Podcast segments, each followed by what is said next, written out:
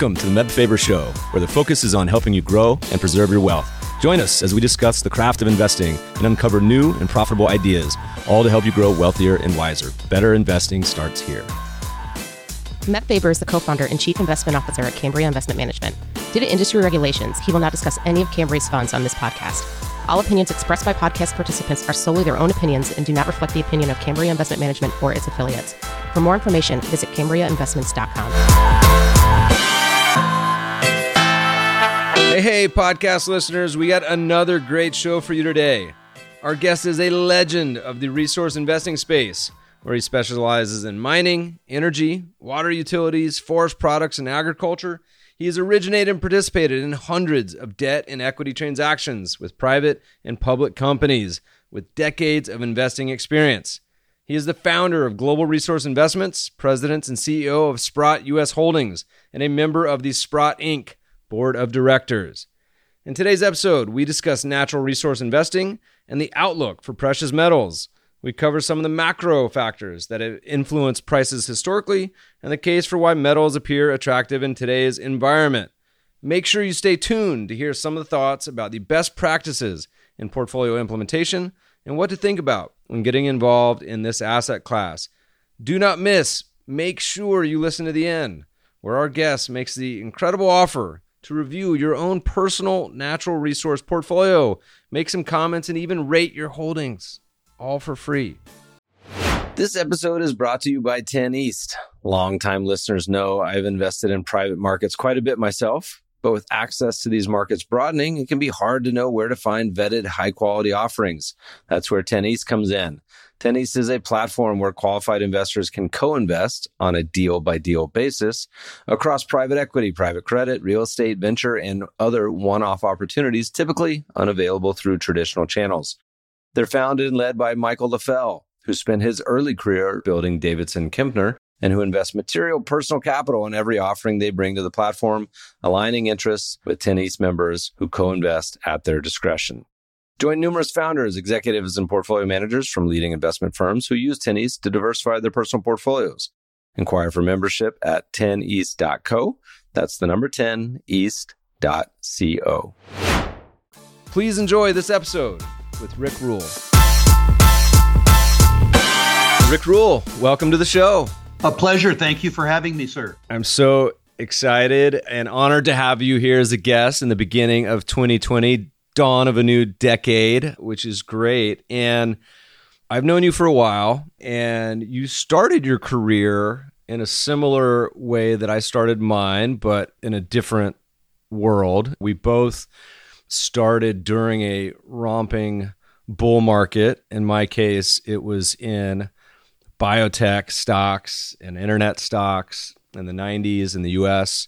In your case, is a little different world, natural resources. You want to give us a window into uh, your beginnings? Sure. I started in the early part of the decade of the 70s, which was, of course, a decade that was probably the the easiest era in modern history to be a natural resource investor. Over the course of that decade, the gold price went from an admittedly price controlled $35 an ounce to $850 an ounce the copper price went from about 25 or 30 cents a pound to a buck and a half a pound. The oil price went from $3 to uh, $30. It was truly an amazing time to be in the natural resource based businesses. And it was during that period of time that I learned, unfortunately, two important lessons. The first is that markets work. And the boom of the 1970s gave way to an epic bust in the 1980s, and I learned all about cyclicality. The second lesson I learned is one that unfortunately many young men have to learn, and that's not to confuse a bull market with brains. By the end of the 1970s, I sort of thought I was God's gift to investing. And when the commodity prices fell in the early part of the decade of the 80s, I learned that that wasn't the case. but it was an interesting way to start one's career. It's so funny how history rhymes. Listening to you describe this could just substitute out the industries and time is you know my exact same experience where really coming of age investing during the internet and biotech bubble. Thought I was the best trader on the planet, the next George Soros. Fast forward a year or two, I'm eating mustard sandwiches for a year because I imploded all my money, you know, investing all these. For many of us, and I think it's probably the best lesson to learn, certainly when you're young and don't have a lot of money, because you never want to go through that again. Man, physically painful. All right. So, we haven't done a whole lot on natural resources on this podcast. So, why don't you give us a lay of the land? You've been through some various cycles. As we turn the page on 2019 into 2020, what's the world look like today? It's been a bit of a fallow period for a lot of parts of this sector over the past number of years. I think it's important to note, first of all, that there isn't necessarily a common theme across natural resources investments. The market, if you will, really consists of a whole bunch of different markets, some of which are related. But I think it's a mistake to expect them necessarily to move broadly in tandem.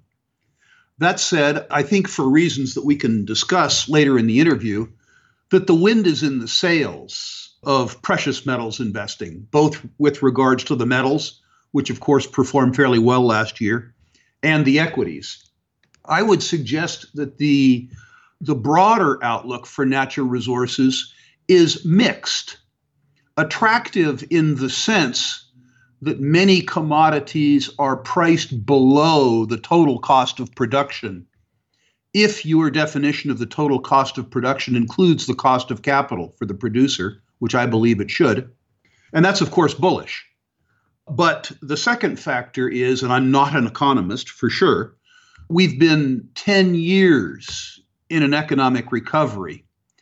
And my own experience in investing tells me that an economic recovery that's gone on for 10 years is probably long of tooth, particularly if you believe that some portion of the reason for the recovery has to do with unusually generous, some would say artificial credit conditions. So I think, in a very broad sense, the outlook for resources this decade is certainly better than last decade.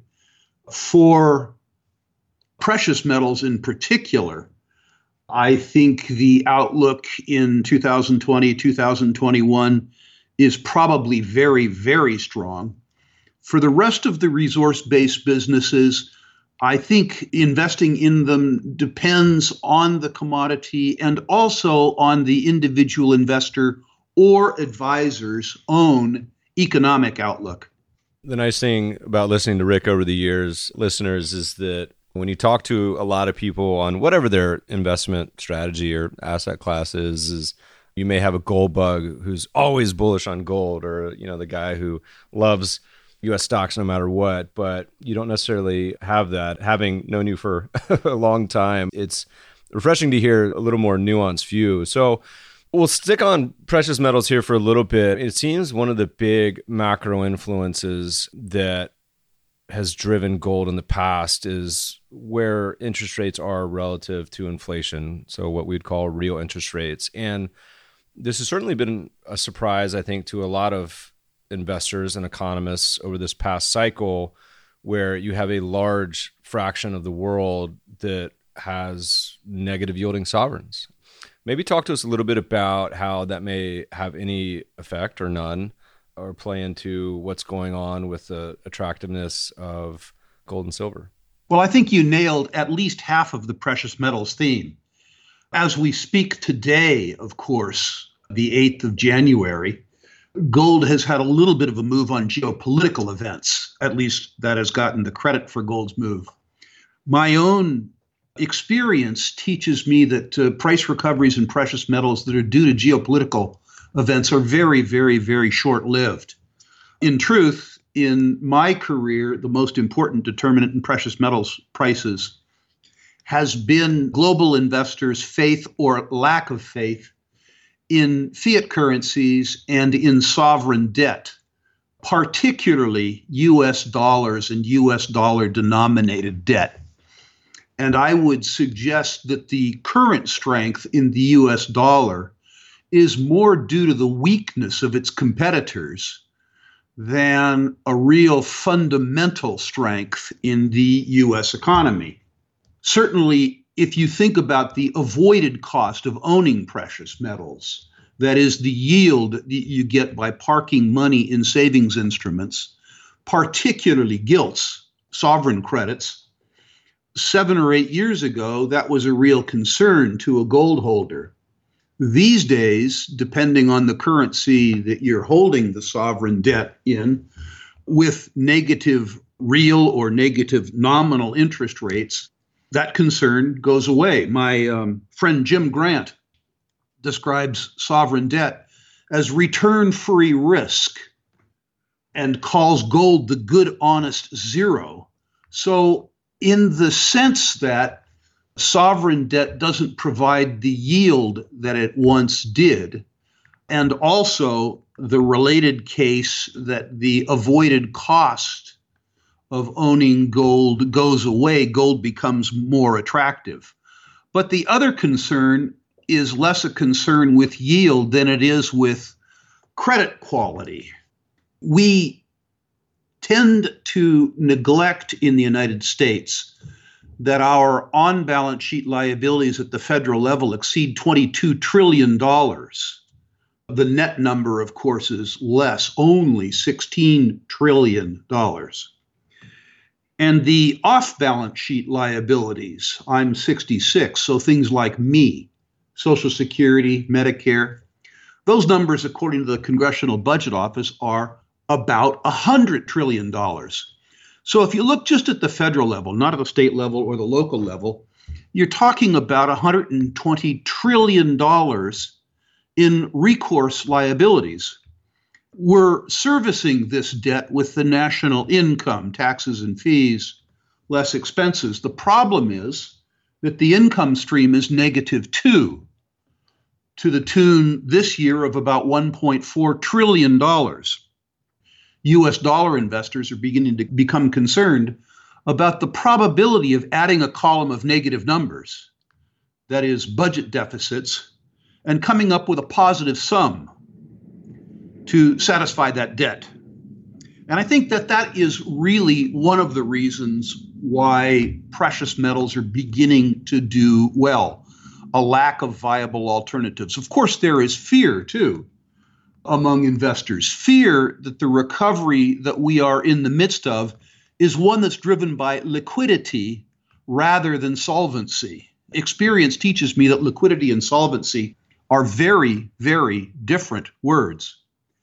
And finally, I think one factor with regards to both precious metals and precious metals equities is that precious metals and precious metals equities as a class are alleged to comprise about one half of 1% of the savings and investment matrix of private parties in the United States. That is, their market share is less than one half of 1% of total savings and investment assets.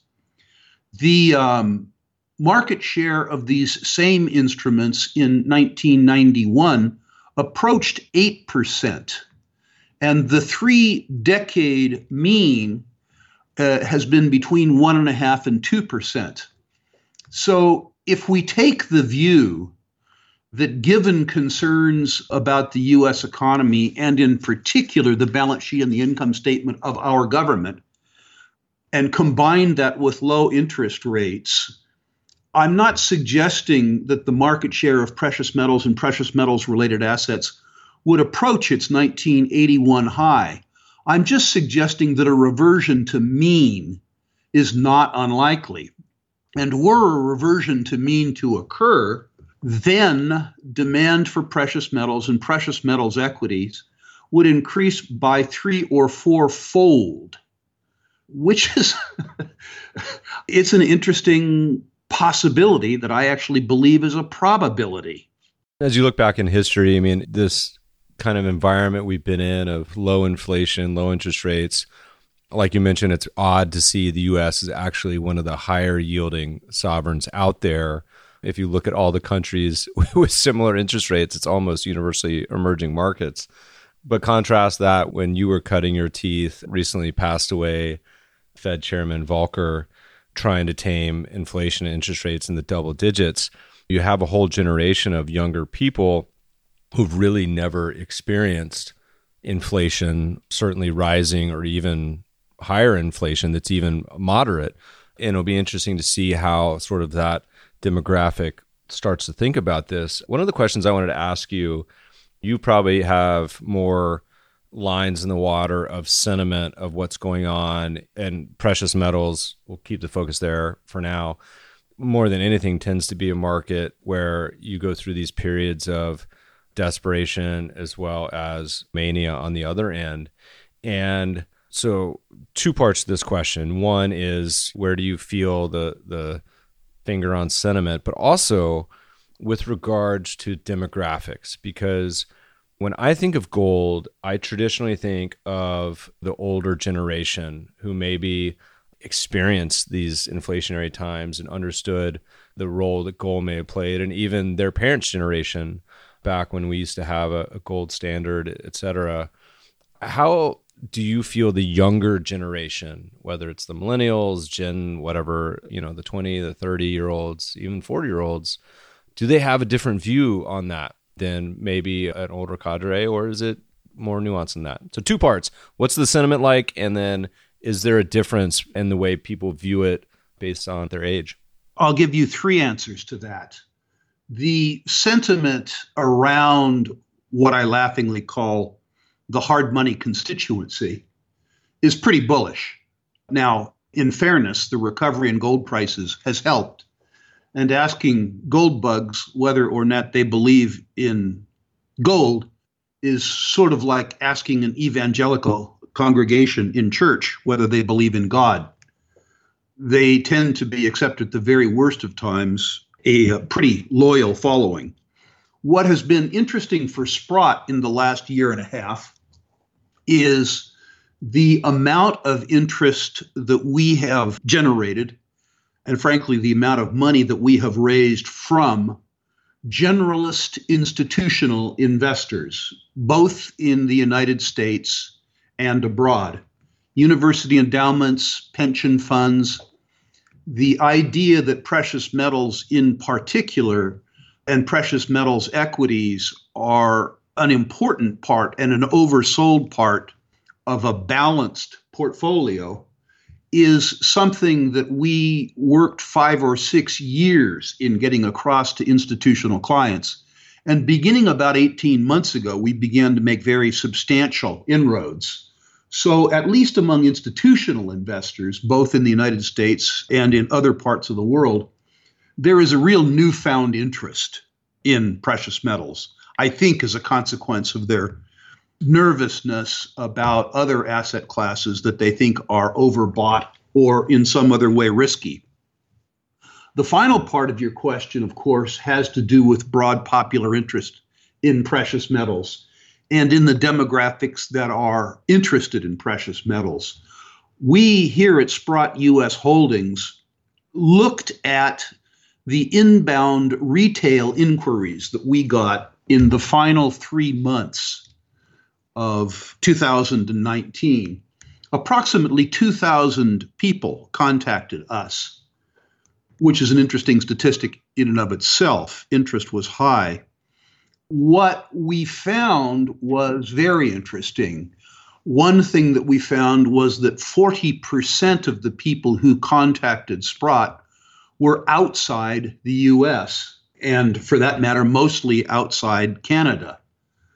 The second thing we found, and I think this is a consequence of doing interviews like this, which are posted online, is that about 65% of the respondees were what most investment advisors would classify as younger investors, which is to say, sub 40. The joke about the gold investor is that the investment class is dying literally meaning that they are people who came into the sector already having some money in the 1970s.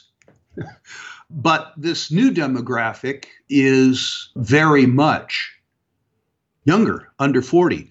The most interesting thing for me personally is that more than 30% of the inquiries that we fielded were female.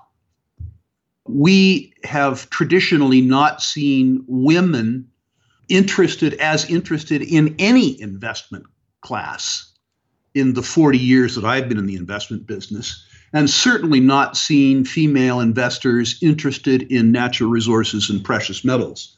So the fact that there is broad spread interest, particularly in precious metals, rather than broadly dispersed across resource based businesses, that a lot of this interest is global, that is to say, non US, that two thirds are what would classically be classified as younger investors, and that one third is female, suggests that interest in precious metals is broadening in demographics that we haven't seen interested in precious metals, at least as a US investment provider, ever. That's fascinating. I wonder how much, and just spitballing here, I wonder how much of that Venn diagram of the younger cohort, in particular female, which traditionally in finance in general, I mean, I think our podcast is like 90% male. Same with my Twitter, which is so sad and depressing. But how much of that Venn diagram, I wonder if that interest is sparked or generated by the crossover of interest in the cryptocurrency digital asset wave. Do you think there's some correlation there or totally unrelated? No, I think there is some correlation. I think the crypto narrative had a lot to do with questioning the fiat narrative.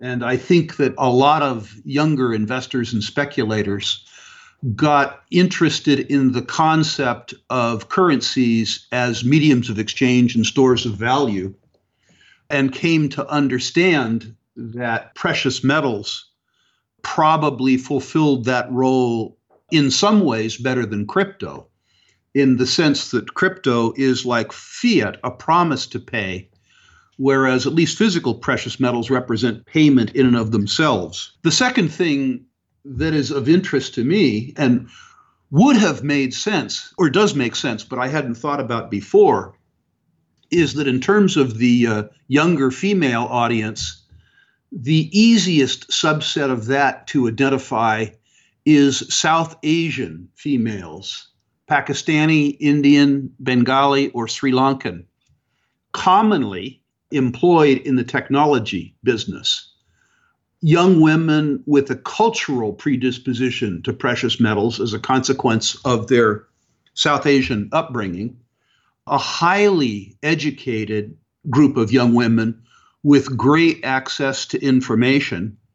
I've interviewed several of these young women since I didn't know how I reached them. I was interested in reaching more of them. And I heard a similar story.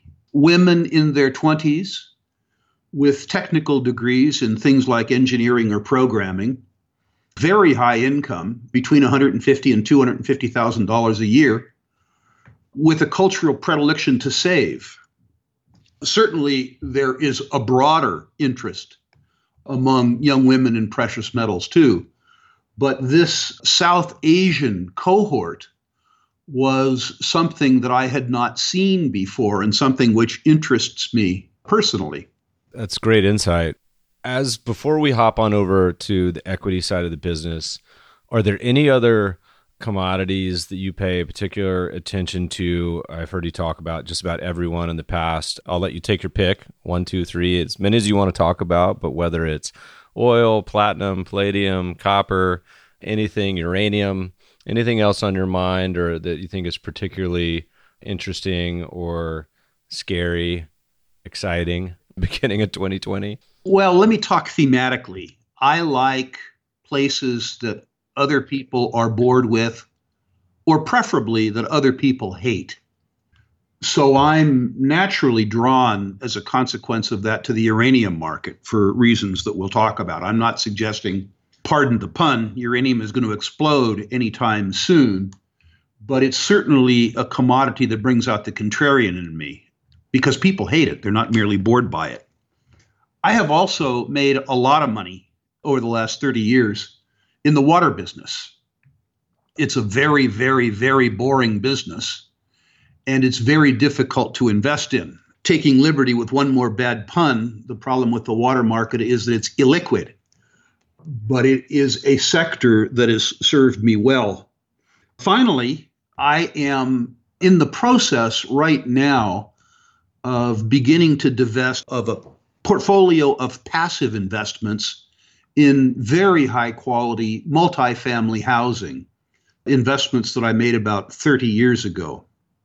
And I'm um, placing the money that I'm recovering from those investments in passive investments in very, very high quality agricultural land in the upper Midwest of the United States. So those are areas that attract me. Thematically, what I tend to look for is a commodity that is necessary to sustain the lifestyle that we live and sort of for humanity so that ongoing demand is fairly assured for it, but a commodity that is depressed enough in price that the selling price globally is less than the industry average cost of production. That is to say, an industry that is in the process of liquidation, where mankind cannot afford to see it liquidated because natural resource businesses are so capital intensive and so cyclical, markets work in predictable, albeit delayed fashion. And so you can have a circumstance where a commodity that is absolutely necessary to the way we live is priced below the cost of production. When that occurs, there are only two possible outcomes either the price goes up or the commodity becomes unavailable. So, as an example, two and a half or three years ago, the price of oil was about 40 US dollars per barrel.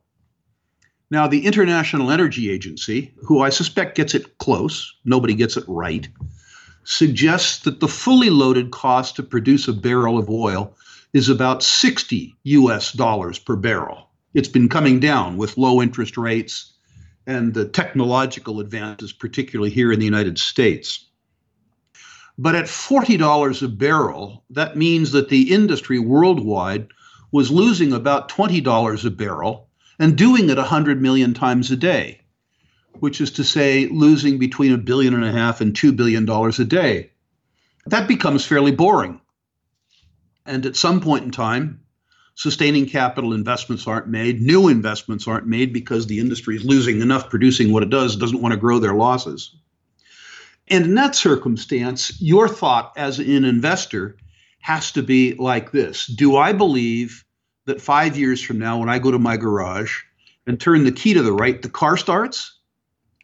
Because of if the answer to that is yes, then you believe that the price of oil is going to go up.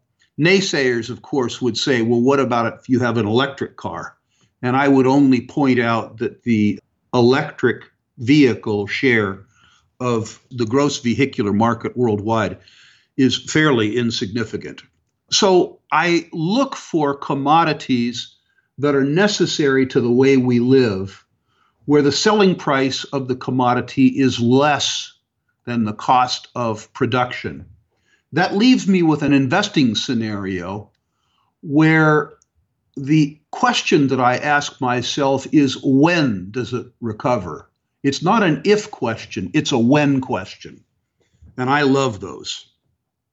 I believe myself uranium is a when question. I can't answer the when question, but I believe that you have a commodity there where the global cost of production is above $50 a pound probably closer to 60 and where the product sells at least in the spot market for $27 a pound although we all love to hate uranium we all like the lights to go on and uranium even in rich markets or supposedly rich markets like the united states which could afford alternatives still rely on nuclear power for 15% of our baseload nationwide if you believe that in the United States, five years from now or six years from now, when you hit the switch that the lights are going to go on, you believe in higher uranium prices. It's really that simple. Is it going to happen in 2020? I don't know. I'm not sure. But I've learned to love asking myself questions where the answer begins with when, not if.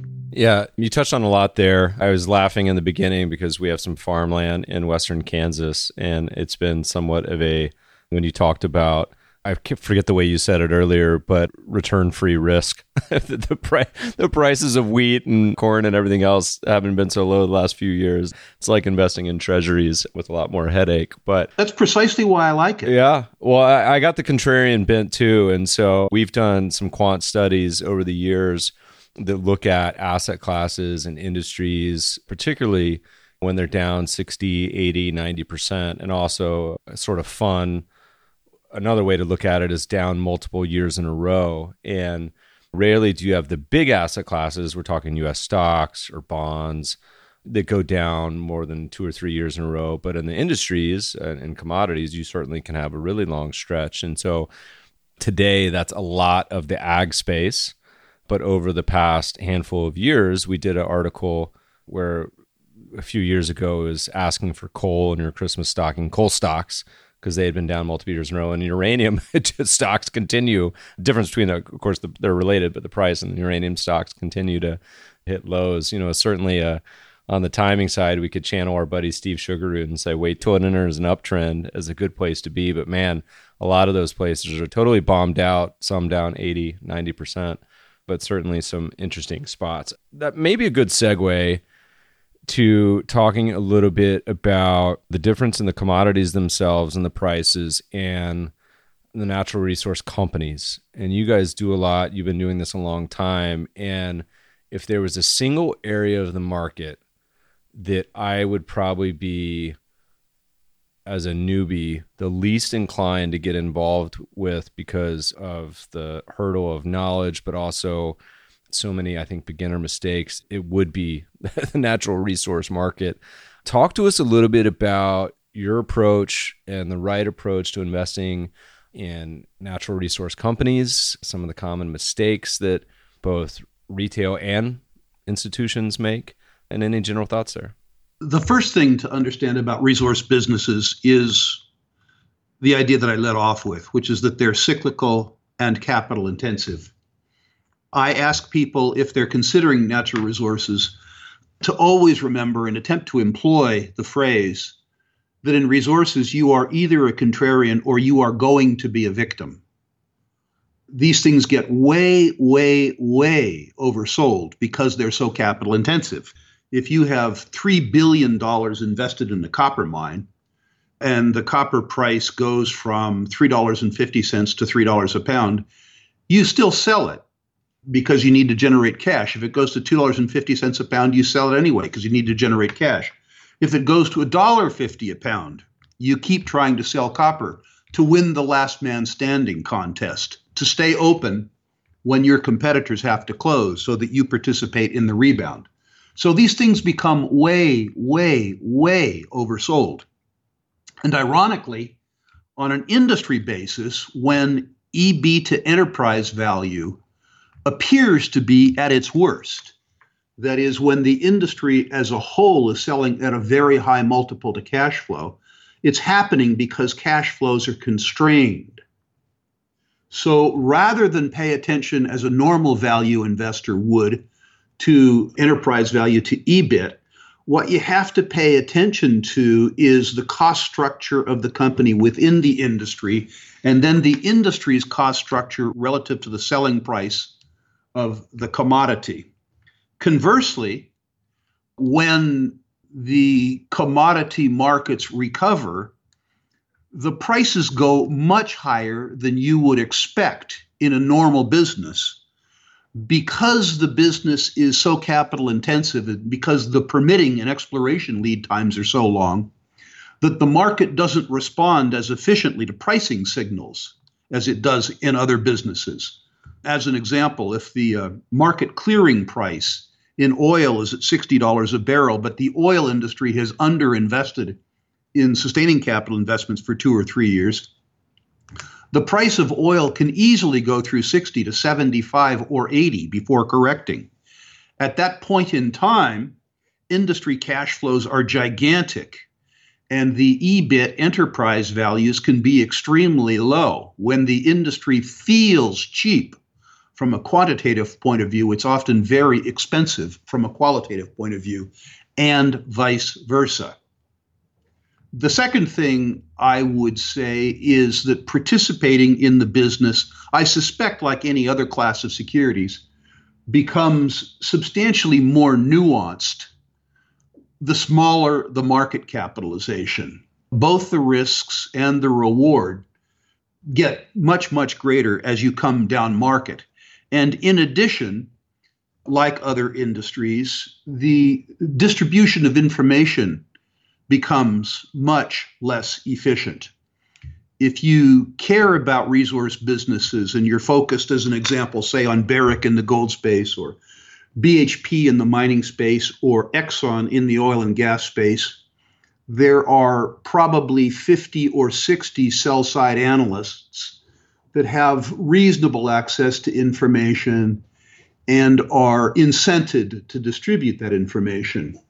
But if you come in the sub billion dollar market cap space, ironically, particularly for solvent companies that won't have to raise money and pay fees to investment banks, the research coverage and research distribution, particularly on the sell side, is often non existent. And where it does exist, uh, often exists as, if you will, cheerleaders for investment banks rather than as independent sources of information.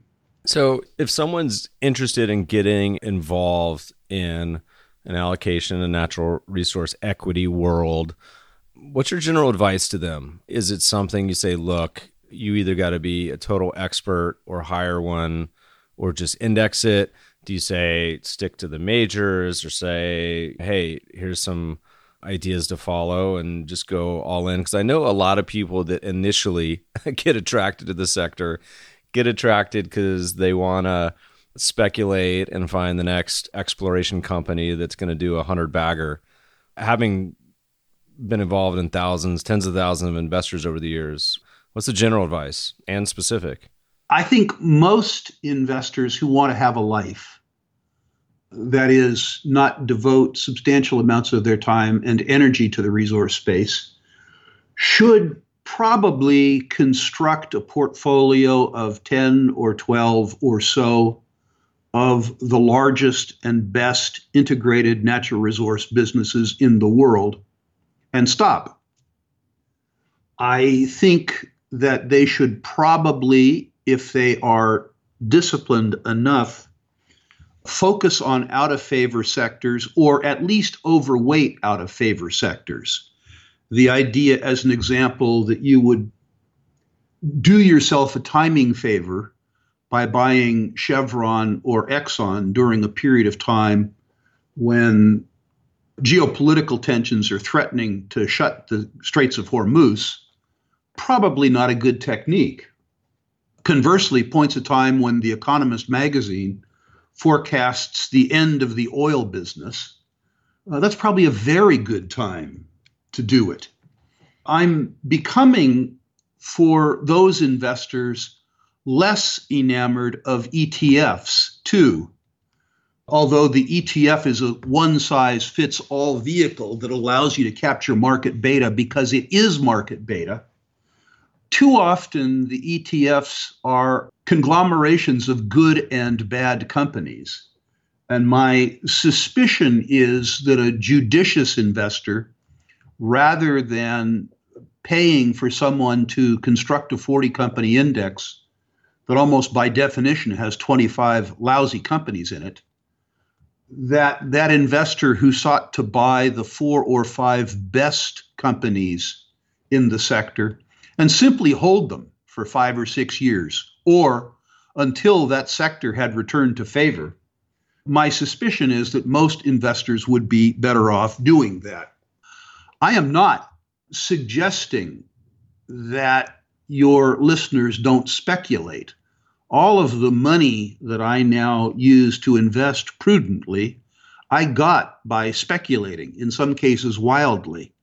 It's just that when you speculate, in addition to using your treasure, that is your capital, you have to use your time. And for many speculators who get caught up in the natural resources and particularly the precious metals narrative, the adherence to the narrative becomes so strong that those same investors don't spend as much time understanding individual issues and the nuances of the companies that they're invested in as they should.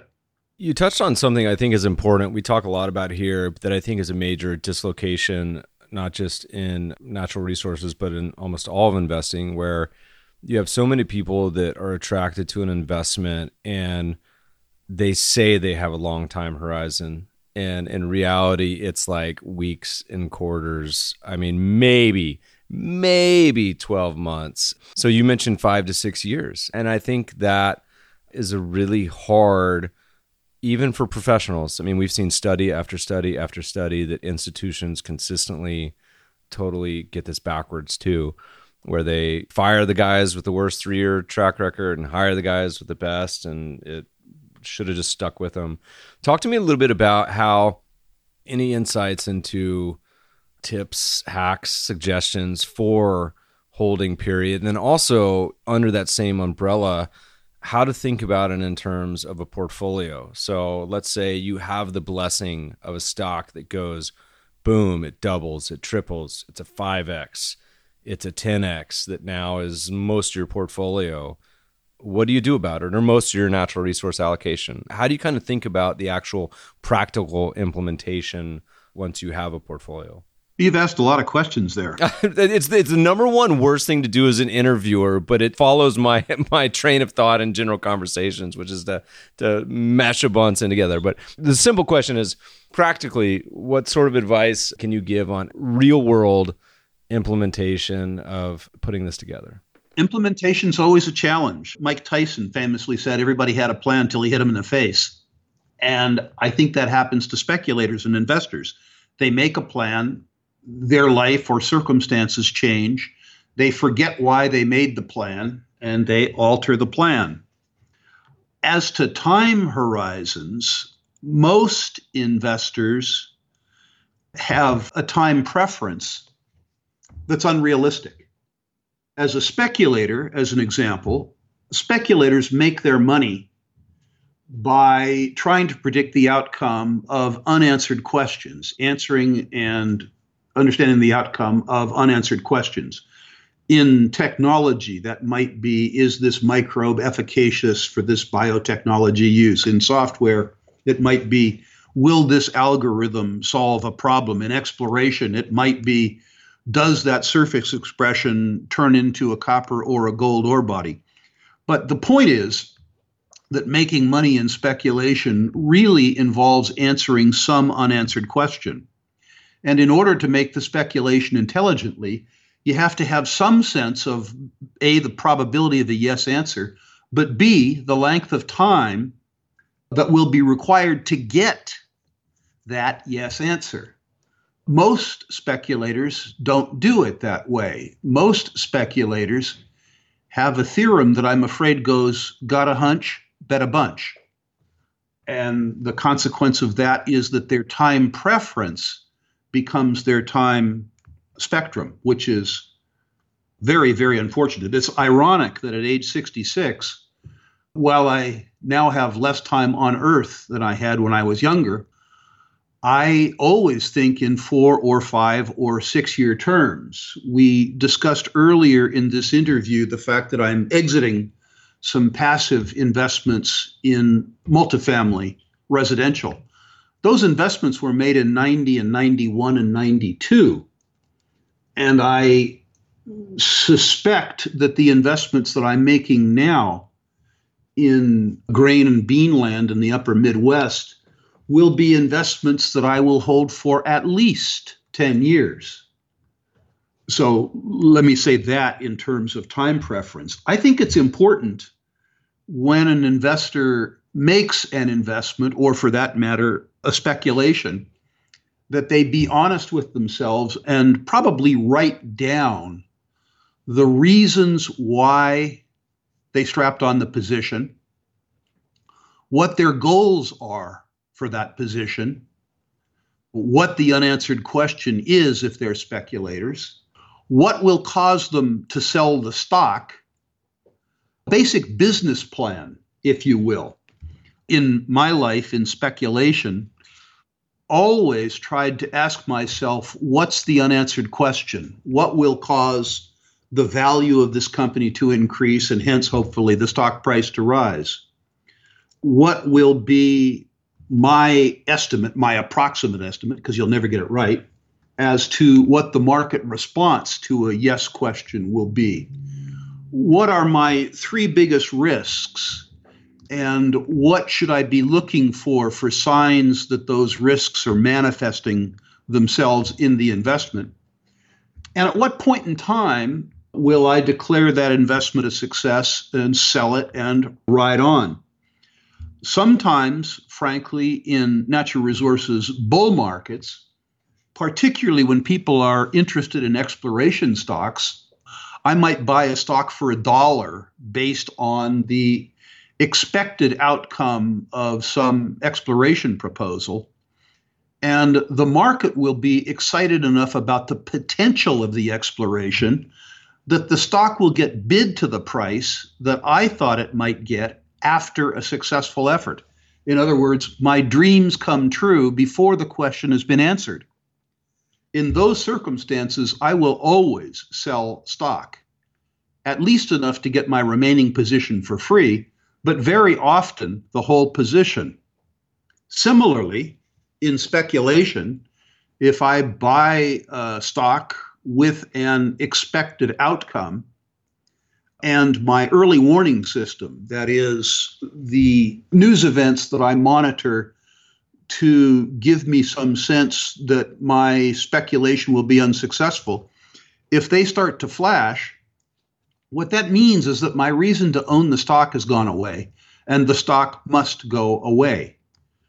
Too many speculators buy a stock at a dollar, say, the stock falls to 60 cents and they say, well, I'm going to sell it when it goes back to a dollar. The problem with that thesis is the stock has no reason to go back to a dollar. Best to recover 60 cents than to see the stock go to zero, in my book. One of the biggest mistakes we see investors make, you just detailed, but people spend like 99% of the time on the decision to buy and almost nothing at the time of the decision on a plan on how to eventually sell. We see that all the time in the fund world. A classic example when someone makes an allocation, you hear it a lot where they'll say to the manager or the strategy or whatever, Hey, I'm really disappointed. I don't understand why this fund or strategy is doing so poorly. I'm going to sell it. Almost never will you ever hear, hey, this fund is actually doing way better than I expect. I'm concerned and I'm going to sell it. you know, right? It's it's cuz people the way they think about it, they don't plan it out ahead of time. And I think a wonderful exercise. And we also talk about this a lot on the podcast with just your life financial planning, being a, a CFO of your household of writing down a plan for your portfolio for any outcome inflation 10% deflation gold at 5000 gold at 100 stocks going up another 50% stocks going down all these outcomes on how you rebalance how you think about it i think is hugely instructive to at least think about it and hopefully put pen to paper because you'll have a little higher compliance. I was also laughing when you made the mike tyson because there's a billboard that's been in la on the highway near my office for I don't know how long that's advertising Mike Tyson's new cannabis ranch in Nevada. And so maybe we'll have to update the quote to be something like everyone had a plan until they went to Mike Tyson's ranch and smoked a bunch of pot and sat on the what's supposed to be the longest lazy river in the world. I don't know when it opens, but it's going to be, I'm sure, a sight. A couple quick questions, and we're eventually going to have to let you go. You've been very gracious with your time. So, say when someone wants to get up to speed, you guys offer a ton of education and videos at Sprott, but what are some general resources? It could be books, conferences, people to follow, anything that you think would be helpful people that really want to cannonball into your world of natural resources and investing? Well, your audience will be familiar, I think, with the first reference I'm going to give you, but I think it's important.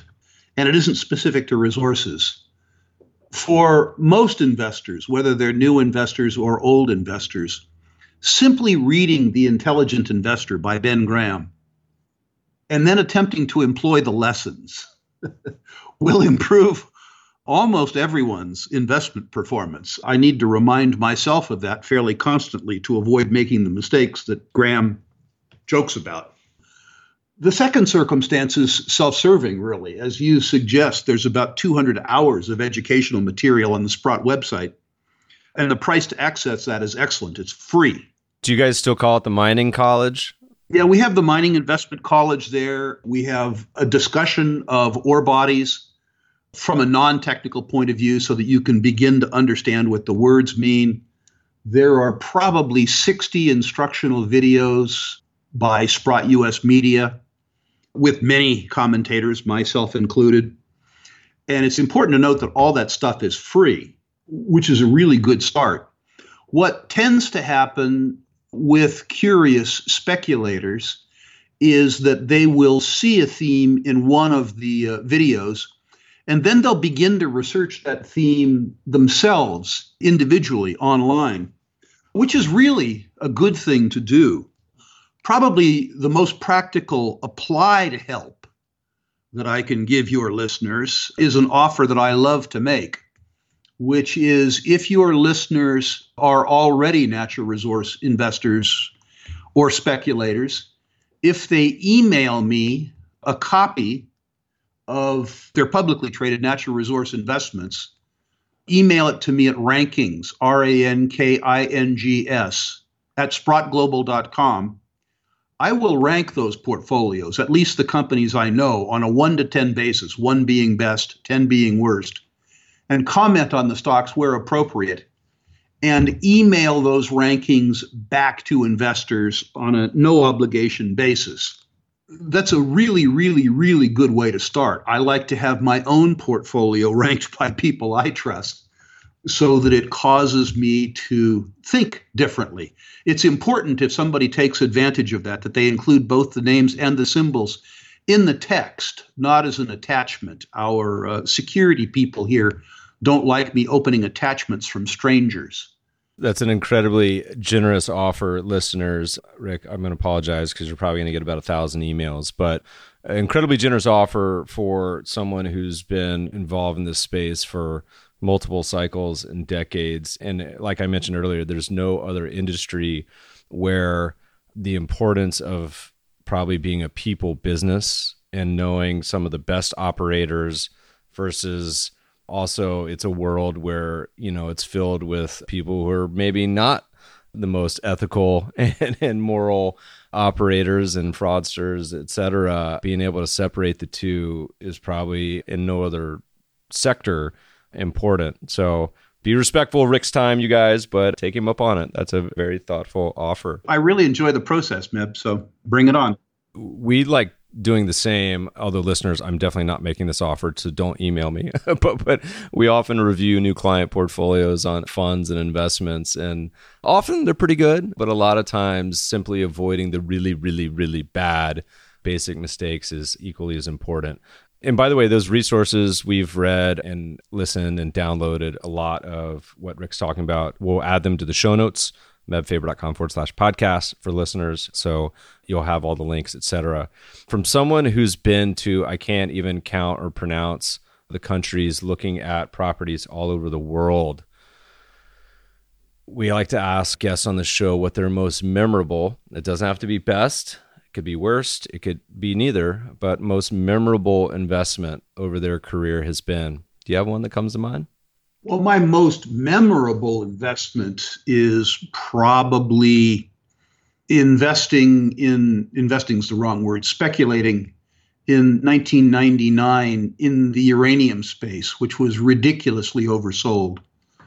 It was my best contrarian call, certainly, but it was also instructive because I was way early, first of all. And although I was right, the sector fell sort of uniformly 30 or 40 percent after I made my investment. In fact, my finest investment, my best investment, no, my best speculation fell by 90 percent When that happens, you have to re examine your precept, which I did. And after having fallen by 30 or 40%, I had a five company portfolio. The worst company in the portfolio, the worst, increased. this is hard to believe 22 times. The best did substantially better than that. Probably the most interesting trips that I have taken. As you point out, I've gone to a lot of countries to look at exploration projects or development projects or mines or oil fields. Probably the most interesting visits that I have made have been to places like Congo, really, really fractured societies, post conflict societies. Sometimes you use the word interesting in an odd sense, and certainly my early visits to Congo were more tragic than anything else. But if you want to experience the world outside yourself, the stranger the place that you go, the better the experience you have. And by the way, what I would call industrial tourism, that is going to places not as a tourist, but really as a participant in their economy and a participant in their society, and seeing the things that they think are important or interesting for you to see is a much better experience from my point of view, at least, than being informed by National Geographic or Condé Nast or something like that. Sounds like a second career for you, Rick Rule tour guide. I, for one, would love to listen to a podcast or read a book about all your stories. It's like the Jim Rogers version of natural resources all over the world. It's got to be fascinating. I imagine that would uh, go on for many hours, many hundreds of pages. So that's a to-do list for you this decade, Rick. I would love to hear some of those stories. Well, the podcast will be good. I don't think I'll be a tour guide. The idea I take people to northeastern Congo in a war zone is not something I'll probably do. Yeah. Rick, it's been a lot of fun. Where can people learn more? We talked about it a lot already, and we'll add them to the show notes, but just a real quick reminder. Best places to find you, what you're up to, what's going on in your world. Best place to find me is either www.sprottmedia.com or Sprott Media at YouTube or at our website, www.sprottglobal.com. But the best way to get specific information from me about what your listeners are most interested in, which is their own portfolios, are, as I say, to email me those portfolios at rankings at sprottglobal.com. Awesome. Rick, thanks so much for taking the time today. Always a pleasure. Thank you. Listeners we'll add the notes to the show notes, mebfaber.com forward slash podcast. You can subscribe to the show on iTunes, Breaker, anywhere good podcasts are found. Thanks for listening, friends, and good investing.